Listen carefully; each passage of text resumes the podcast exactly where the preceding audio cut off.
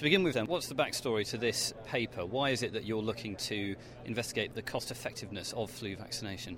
Well, the objective at this was there are a lot of uh, studies out there looking at the elderly and some other adults, but we wanted to look at all the adult age groups and compare them and see what we found.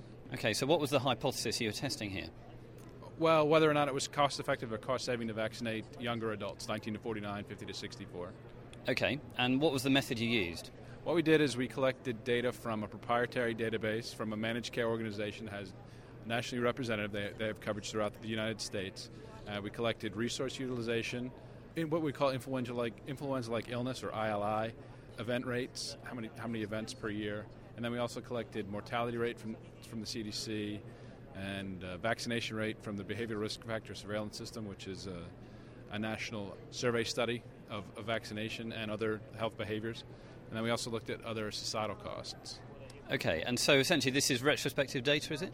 Uh, yes.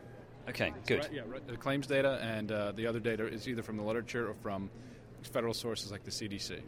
Excellent. Okay, so what were your main findings?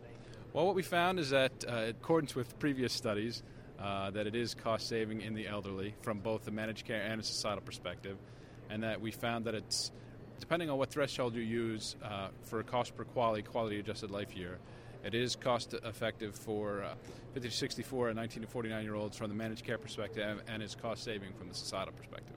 You split it up into the societal and managed care. management care. care Could you explain to me a little bit more about what each of those means? Well, managed care, what we looked at is what are the costs to the health insurer, and then uh, what are the costs to pay for a hospitalization, a doctor's visit, et cetera, and then the societal perspective includes that plus what a patient pays out of pocket for co-pays, deductibles, out-of-pocket medicines, and then their work productivity. How many days do they miss when they're at work but they're sick? How is their productivity reduced?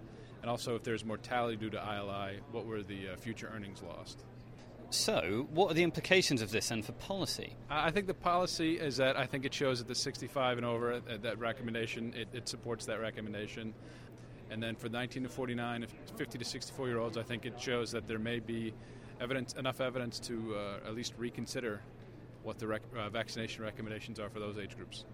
In the U K, for example, flu vaccination is also a very big issue. Could this potentially be something to investigate there as well? Oh, I think it's definitely something to investigate. Um, I, in terms of how uh, applicable the data from this study are to other countries, that's a little up to debate. I think that the uh, it shows that in the United States, there is evidence that it may be cost-effective for younger age groups, and if you make that assumption for other countries, it, it definitely is something worth investigating.